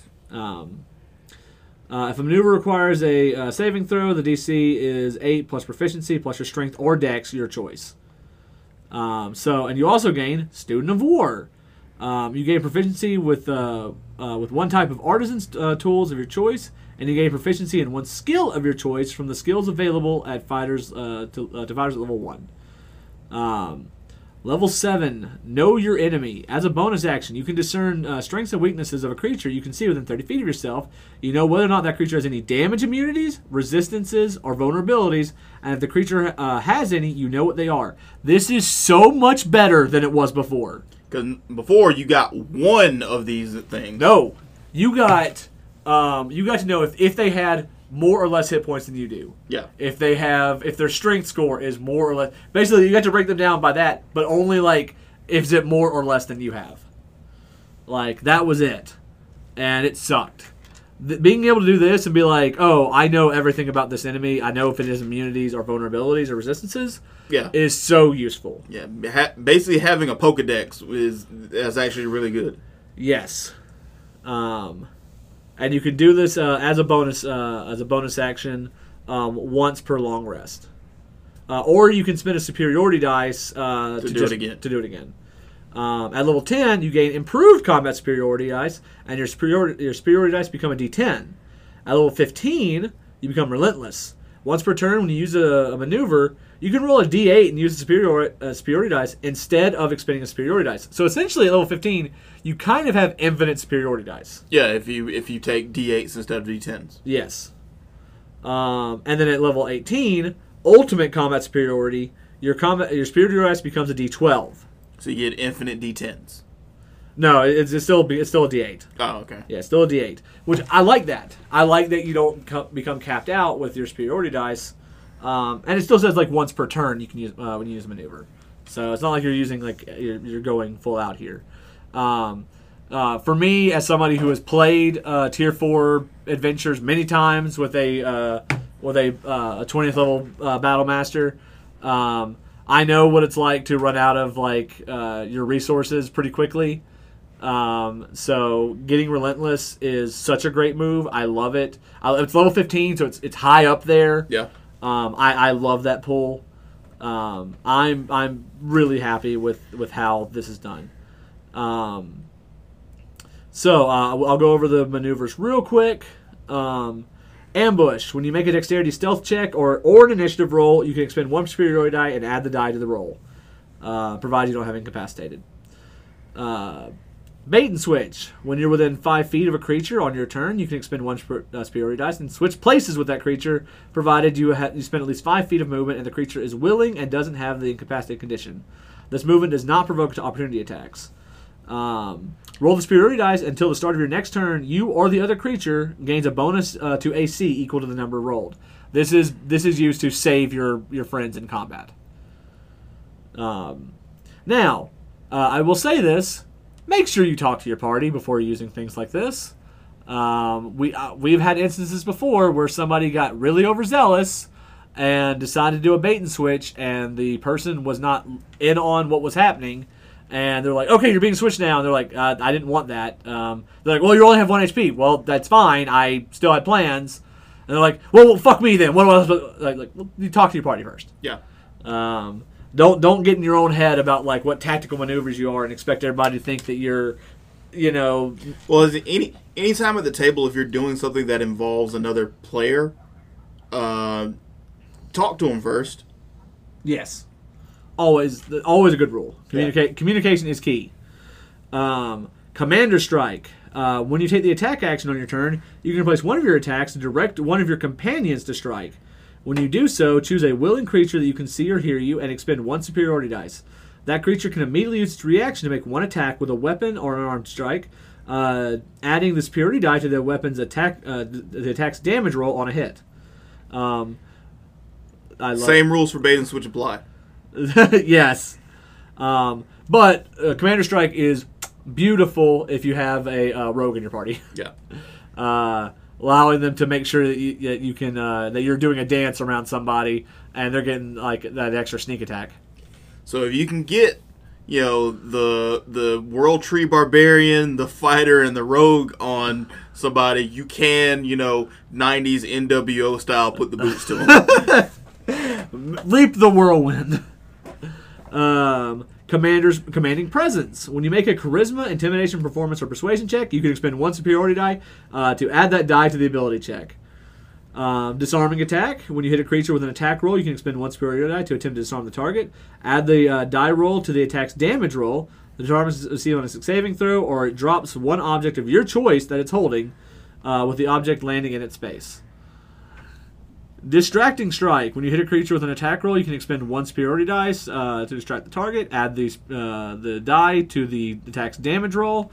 The next attack against the target um, by an attacker other than you has advantage.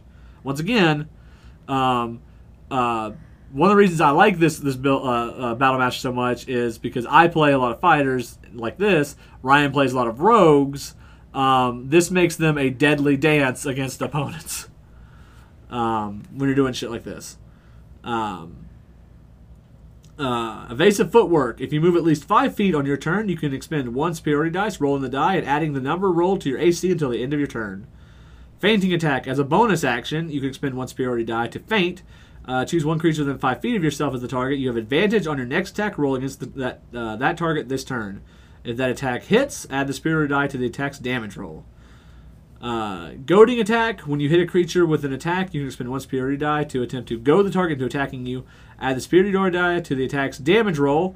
Uh, the target must succeed on a wisdom saving throw, or the target has disadvantage on all attack rolls against uh, targets other than you until the start, until the end of your next turn. Um, lunging attack as a bonus action, you can expend one superiority die and take the uh, dash action. If you move at least 10 feet in a straight line immediately before uh, hitting with a melee uh, attack as part of the attack action on this turn, you can add the superiority die to the attack's damage roll. See, most of these superiority die add to damage rolls. Yeah. It's why I love them so much. Um, maneuvering attack. When you hit a creature with an attack roll, you can expend one superiority die to maneuver one of your comrades into another position.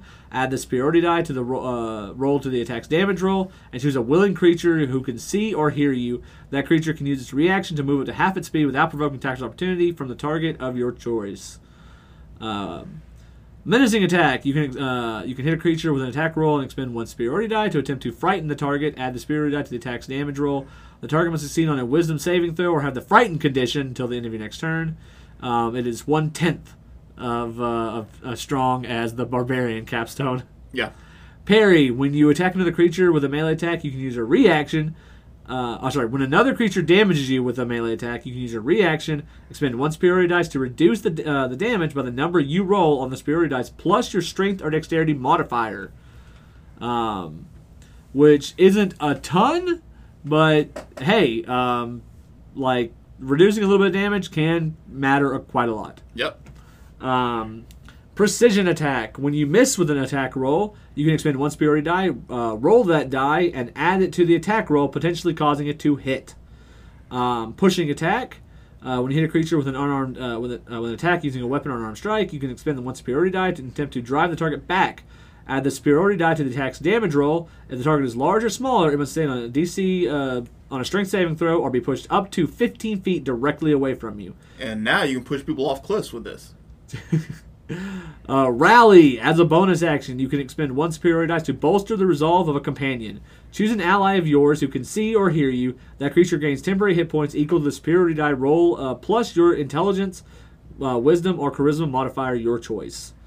Riposte. When a creature misses you with a melee attack, you can use your reaction and expend one superiority die to make a melee attack um, against the creature. If you hit, add the superiority dice to the attack's damage. Uh, sweeping attack. When you uh, hit a creature with a melee attack using a weapon, uh, you can expend one superiority die to attempt to damage another creature. Uh, choose another creature within five feet of the original target and within your reach. If the original attack would have hit the second creature, it takes damage equal to the number you roll on the superiority die. The damage is the same type as done by the original attack. We're almost there. Tactical assessment. When you make an intelligence, history, or investigation check, uh, or a wisdom insight check, you can expend one spirit die and add that to the ability check. Trip attack. Um, uh, it's the same as everything else, only once again, uh, they make it a saving throw. You add the spirit die to the damage roll, and then they have cr- uh, prone, and then that's the last of those. So, a lot of options. It's one of the most customized. Like fighter's already the most customizable class. Um, Battlemaster like makes it even more customizable. That's that's my favorite class. Yeah. So. Um, sorry that like that that's a lot, but like there there are some adjustments that got made through there. Um, uh, particularly in like your ability to choose uh, what your what abilities you, you use on certain things. Um, now we're gonna go to brawler, because I, I I wish I was a brawler. Um, so, um, Oh, I, I, I just got that damn reference. I regret nothing. Um, this is a new. This is once again a fully new one, so I'm going to go ahead and read this uh, this one for you guys. Brawlers focus their training and study not on swordplay and battle tactics, but on the skills needed to turn a punch or kick into a brutal strike, and any innocuous object into a deadly weapon. Some brawlers thrive in tavern scuffles and street rumbles, while others excel in espionage, wielding ordinary objects with the deadliness of an assassin's knife. Uh, so at level three, Which just sounds like you're trying to you- you're trying to make Jackie Chan sound scary. uh, and he ain't. I mean, in, in a Home Depot, he's the most he's the deadliest man on the planet. Uh, he's unstoppable. yeah, The Equalizer with Jackie Chan would have been a horror movie. Um, I mean, to be fair, the Equalizer is almost that. That's kind of like how it how it happened. The end of that movie is. I've, I've never seen the end of the movie. oh, the end of the movie takes place in the Home Depot, Oh. and it is kind of a horror movie. We're gonna watch the Equalizer. Um, unarmed expert. Uh, you can- you can roll a d6 plus your strength modifier in place of the normal damage of your unarmed strikes. If you aren't holding any weapons or a shield when you make this attack, uh, the d6 becomes a d8. Uh, so if you uh, if you if you're cocking your arms, uh, you're doing a d8 damage instead. Yep. Uh, improvised expert. You are proficient with improvised weapons. Whenever you finish a long rest, choose one weapon property from the one-handed list and one from the two-handed wi- list. Uh, until the end of your next long rest, the one-handed choice applies to the one-handed improvised weapons you wield, and the two-handed uh, choice applies to the two-handed ones. In addition, whenever you uh, attack with an improvised weapon, you can give it one of the following mastery properties for that attack, depending on whether or not it can be wielded in one hand or two. Uh, for one-handed, it's sap, slow, or vex. Or for two-handed, it's cleave, push, or topple, uh, making making this an extremely customizable class um, based off of your ability to just like assign things almost on the whim Yeah. to like how you're going to approach the situations. Uh, level seven, grappling expert. Uh, uh, you can make uh, one unarmed strike as a bonus uh, atta- uh, action. Uh, when you use the uh, the unarmed strike in this way, you must choose the grapple or shove option. In addition, at the start of each of your turns, you can deal 1d6 bludgeoning damage to one creature grappled by you. Um, so that technically it still says you make an unarmed strike as a bonus action. So that would still imply to me that you're still attacking, right? Um, possibly. Because uh, I would need to read the grapple or shove action. I don't know if you still damage when you. I don't know if you change out dealing damage for applying the grappled condition.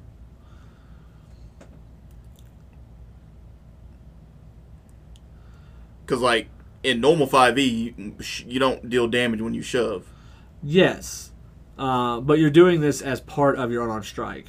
So it, it, it I don't know. I'd have to go through the rules, which I haven't done done yet. Uh, we'll, pro- we'll probably clarify that like uh, when we do the wizards and stuff like that, just as a aside before we get started.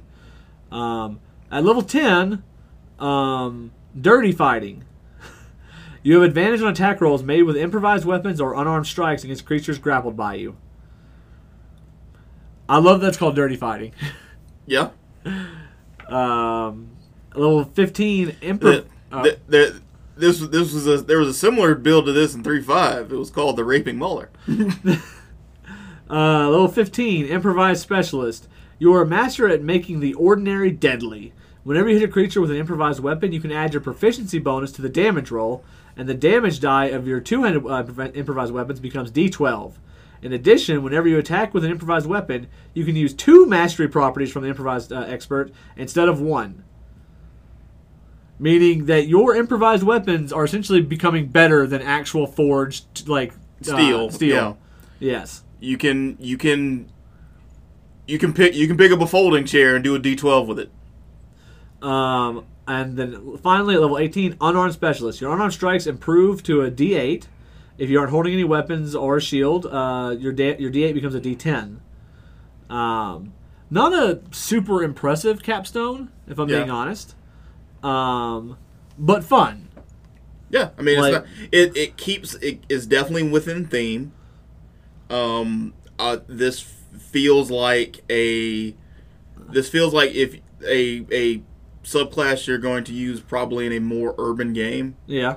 like uh the, like uh Waterdeep Dragon Heist or uh you know, you know any, anything that's going to keep you in a city. Yeah. Uh, it doesn't really feel like it'd be that apt to taking on you know displacer beasts. Yeah. I mean, let's not forget they're still getting all the other fighter abilities on top of all that. So, Yeah. like, nothing to shirk upon. But um, I'm just gonna like they, they typically most of the most of these are built with a theme, and if- Yeah. if, you're making a character, your theme should probably uh, characterize the story you're trying to tell with that character. Yeah. Um, so uh, on the champion, um, the the generic fighter, Yeah, uh, improved critical. Uh, your attack rolls with, with uh, weapons and unarmed strikes uh, can score a critical hit on a 19 or a 20. Um, remarkable athlete. Thanks to your athleticism, you have advantage on initiative rolls and strength athletics checks. In addition, when you make a running long jump, the distance you can cover increases by a nu- number of feet equal to your strength modifier. So the uh, advantage to initiative is new, and that is great. Um, that is actually really, really good. Um, level 7, additional fighting style. You gain another fighting style feat of your choice. Another one that's legitimately good. yeah, Technically, you can be doing that already as a fighter because you get so many feats. But hey, and you and you can change out your fighting style pretty much every time you level. yes. But having two of them, once again, not bad. Yeah, Uh, level 10, Heroic Warrior. The thrill of battle drives you toward victory. Uh, during combat, you can give yourself heroic advantage whenever you start your turn without it. Uh, heroic advantage was what is now what they're calling inspiration.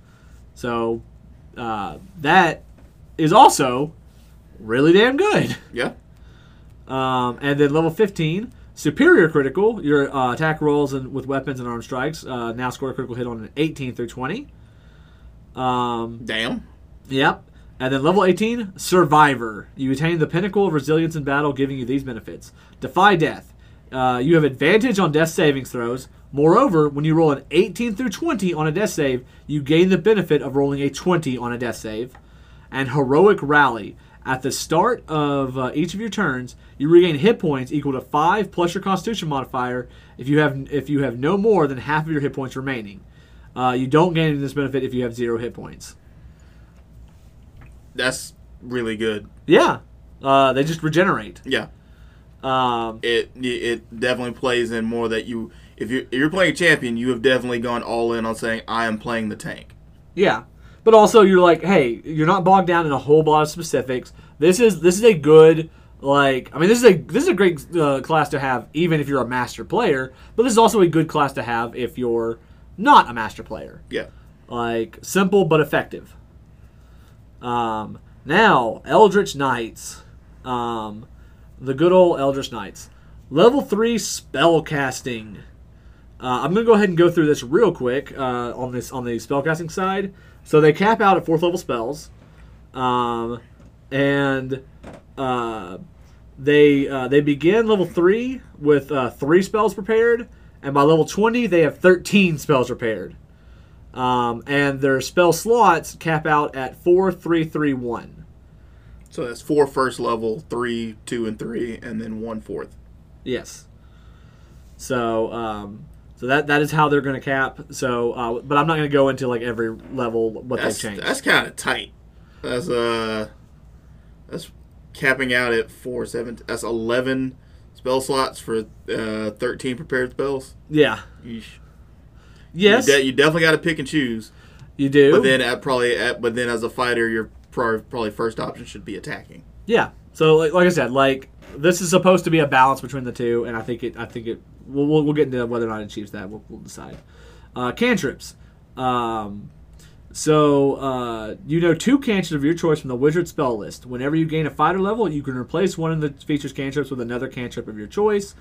Uh, When you reach level ten in this class, um, you can learn another wiz- wizard cantrip of your choice. So three wizard cantrips.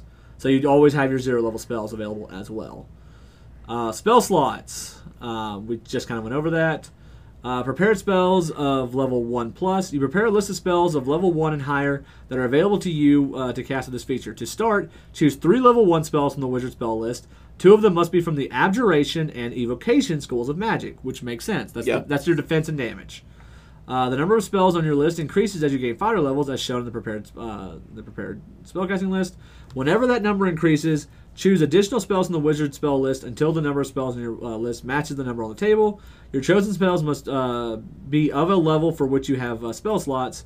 For example, if you're a level seven fighter, your list of prepared spells can include six wizard spells of levels one and two in any combination. Um, uh, changing your prepared spells. Whenever you gain a level in this class, you can replace one of the spells you know with another of your choice from the wizard spell list. The new spell must be of a level which um, you have spell slots. Um, okay, and by the way, um, to, to go ahead and clarify this, to start, choose three level one spells from the wizard spell list, two of which must be from Abjuration and Invocation. That does not mean you are tied off from the other schools of magic. Yeah. It just mean it's just it's letting you know from the get go that's where you're probably going to be focusing, um, because you're going to take shield because everybody takes shield. Uh, uh, that's that's one I, I think it's going to be very hard for them to find a way to uh, to make it so it's not a required spell. Yeah. Um, the only way I can think of like changing that was like making it a level two spell. That would change things. Um, uh, intelligence is your spellcasting ability for your Eldritch Knight spells. Level three, War Bond. You learn a ritual that creates a magical bond between yourself and one weapon. Uh, Uh, does it does it state that the uh, the spell save DC uses your int? Uh, yes, that, that's what spellcasting ability for for the Eldritch Knights would imply. Okay. Yeah. Well, I figured it, it, it did it for the spell attack. I just wanted to make sure that they had included that for the DC, and you know, Yeah. Uh, that, that's that's how they, they work. So you know, you don't you don't want people you know uh, assuming no, you know, I shoot you with my intelligence, but you save against it based on my strength. Uh, but yeah, you uh, you perform the ritual over the course of one hour, uh, which uh, which can be done during a short rest. Uh, the weapon must be within your reach throughout the ritual. Uh, at the conclusion of which, you touch the weapon and forge the bond. Once you have bonded a weapon to yourself, uh, you can't be disarmed with that weapon unless you have the incapacitate condition. Uh, if it is on the same plane of existence, you can summon that weapon as a bonus action, causing it to teleport instantly to your hand. You can have up to two bonded weapons, but you can only summon one at a time uh, with your bonus action. If you attempt to bond with a third weapon, you must break the bond of with one with one of the other two. Um, so uh, very similar to like what the hexblades do. I've, I've always I've always loved that ability. Uh, just for any game where you're where you're dealing with like you know, uh, politics or having to talk, you know, be more social. Yeah, You can you can totally be the guy who you know I you know leave you leave your sword at home and you're never really uh, you're never really vulnerable. right. So you can you can go into those you know kind of dangerous situations and be a little bit more confident. Um, level seven, War Magic. When you take the attack action on your turn, you can replace one of the attacks with the casting of your wizard cantrips that has a casting time of an action. Uh, level 10, Eldritch Strike. You learn how to make your uh, weapon strikes undercut a creature's ability to withstand your spells. When you hit a creature with an attack uh, using a weapon, that creature has disadvantage on the next saving throw it makes against a, like a spell that you cast before the end of your next turn. Um, level 15, Arcane Charge. When you use your action surge, you can teleport up to 30 feet to an unoccupied space you can see. Uh, you can teleport before or after the additional action. And then level 18, Improved War Magic. When you take the attack action on your turn, you can replace two of the attacks with the casting of one of your wizard spells that has a casting time of an action.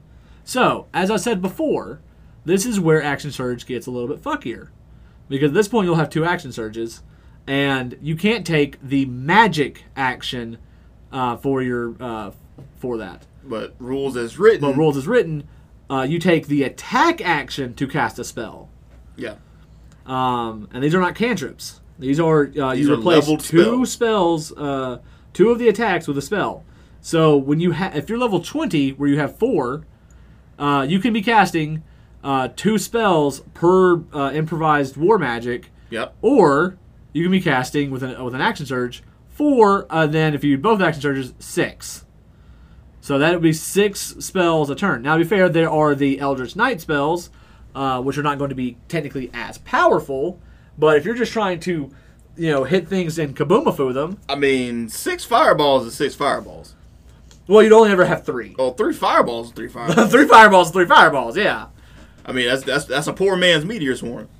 Um, so, uh, so like I said, like th- they, they they clearly intentionally put that into the game like that. Um, and even then, if you even just go back to like the regular war magic, um, because that attack action is still allowing you to cast your cantrips, you're you can still use that with your uh, uh, with your bonus actions, Yeah. uh, with your uh, action surges. So like, hey, there's there's some there's some ways that you can still get pretty tricky, and but they left it as a fighter ability so that it's still useful for fi- like primarily for fighters, the class that it's made for. So, um, so me personally, uh, I like this Eldritch Knight a lot. Um, I think the teleportation comes a little bit late in the game. Uh, level uh, level 10's a little bit high to have a ability that's. I mean, like, I guess it's actually that's actually not too different from the barbarian like Yeah. uh, world tree one. So maybe I'm being a little bit harsh, um, a little bit like, unnecessarily uh, mean to it. Um, and for weapon uh, features, I'm just going to go over uh, this point. I'm just going to go over the things that have actively changed. Yeah, So I'm just going to go through the we- the weapon updates. because it's a lot of weapons, guys. Yeah, yeah, yeah. So I'm just gonna go over like what are literally nis- li- listed as the the change uh, the change rules. So um, for the heavy prop, the heavy property was uh, redesigned. Uh, rather than being based on size, it's based on your strength or dexterity score. Um, and uh, heavy uh, a heavy weapon is unwieldy compared to other weapons. You have disadvantage on your attack rolls with a heavy weapon uh, if it's a melee weapon, and your strength score isn't at least 13. And if it's a ranged weapon, if your dexterity score isn't at least 13. Um, basically, there, there are there, there's not a whole lot of prereqs for armor and equipment in Dungeons and Dragons. Yeah, Um, these are a couple of the few exceptions to that rule. I think the only ones I can remember in base five E were there's some armor sets that required you to have a certain strength in order to put them on. Yeah, plate mail requires like a 15. I think like um, like half plate requires like a 13 or something like that. Yeah. Like, most medium armors required like a 13. Most heavy armors required a 15. But you know, common sense. If you're wearing those, you probably got the stats. Yeah. Uh, the flex property is gone, so don't worry about that one anymore. Uh, I don't even remember what it did. uh, doesn't matter now. Uh, the push property now works on any creature that is large or smaller, and it requires you to push the target uh, straight away from yourself before you can push them in any direction. Yeah, Um, the sap property now uh, works with a weapon that have the versatile property or no property. Um, so sap, what it do is uh, if you hit a creature with this weapon, that creature has disadvantage on its next attack roll before the start of your uh, before the start of your next turn. So if you're uh, hitting something that and you're using sap, like I believe a, a longsword has sap, yeah. So long swords would you know allow you to impose disadvantage on somebody attacking you. right. Um, that's how that works now. Um, uh, quarterstaff now has the topple property, which that is definitely straight from Baldur's Gate 3, Yes. Uh, because that's the property they have in that game. Uh, by the way, just in case anybody, if anybody was ever wondering why those why the weapons have those weird things in Baldur's Gate 3, they are literally kind of play tests for weapon mastery properties. Yeah. Only Except- everybody gets them. Yeah, except uh, in this, they tri- they in on the tabletop they trigger every time you hit. Yes. Um, in uh, Baldur's Gate, they're like once per short rest. Yeah, once per short rest. Uh, the spear now has the sap property. Uh, the longsword now has the sap property. The warhammer has the push property, and the pick and the war pick has the sap property. Sap is everywhere, guys. Um, they want to make those those low level uh, combats where like eh, when you're getting hit, uh, these these fights will last forever now Yeah. uh, because everyone's swinging with disadvantage. um, so just be aware of that. Just regularly make sure you're constantly bringing around, you know, uh, two d20s to the table. Yeah, I mean, if it wasn't apparent enough before, without like uh, with how fifth edition worked with uh, advantage disadvantage, uh, they about to get into it something crazy. Um, but I think that will round us out for uh, For the martials. for for the martials for this for this one right now. Yeah. So that was a lot. There's a lot of stuff I liked. Um, not really a lot of stuff I didn't like. Um, like, There's nothing I, like, I specifically didn't like. There, there were things that I was like, ah, I could go was- there, without that. there, there were things I, I was like disapp- I was uh not as enthused by. yeah. Um, but yeah, so um, you know, I definitely encourage you know anyone who's you know curious about what next year's uh, game is going to be like. You know, pick up, download the PDF, and you know make make you a character. And remember that like they are listening. Like Yeah. everyone who keep everyone because at the beginning of the year everyone was like, oh, no one's actually like no one's actually paying attention to these surveys. The fact that they've changed this much uh, between all of these releases, they are definitely listening. Like Jeremy Crawford does a breakdown uh, every time for the survey results of what got liked and what was not liked. Like, and they are legit. And like, have you been uh, participating in the surveys? I do. I, I participate in all of them. Okay. Uh, actually, go. I will go ahead and uh, I, I just looked up unarmed strike. I will go ahead and clarify. Whenever you use the the, the uh, unarmed strike, choose one of the following options for the effect: damage, grapple, or shove. Okay. So now, so, So you, you can't damage with that bonus arm strike for brawler. You have to choose grapple, grapple or shove. yes. Uh, but it's a it's a but it's it's a it's a bonus action for that specific purpose. Yeah. So that that clarifies that real quick. So we didn't have to let that hang over our heads. But um, but yeah. So uh, yeah, make your voices heard. Um, um, I I mean, to be fair, the only the only thing I've really really been down on, and I defended it pretty hard because I liked the change. It I like the direction, and I hope they see, keep going with the direction of trying to change up the druid a little bit. Um, but uh, Which, obviously, to be fair, druids on. are not in this playtest. Yes, I was just saying that as one of the things that like, um, I, I I'm always in the why have why have a revision if it's all almost exactly the same. Like if we're gonna revise, let's let's actually try to mix it up a little bit and not cling to stuff. Like I've, I've seen I've seen a lot of like strong reactions from people saying that like oh now this this class is worthless or now this and that. When it's like yeah, if you look at the grand whole of things and like how everything is getting revised, like just because one thing isn't as good as it used to be, it's still about equivalent. Like I said, like my uh, without thinking about it, I was like ah tenth level is a little high for a for essentially a misty step. Yeah. And then it's like, oh, well, but it's a free Misty Step, and also bu- the Barbarian has literally the same thing at the same level. Yeah. Like, um, for one of its for one of its uh, more magically inclined uh, subclasses. So, And four levels later, the multiverse becomes his plaything. uh, hell yeah. Uh, see, uh, yeah, that's gonna that's gonna be stuck in my mind for a while. Like, fourteen level bar- barbarian. What is a king to a god?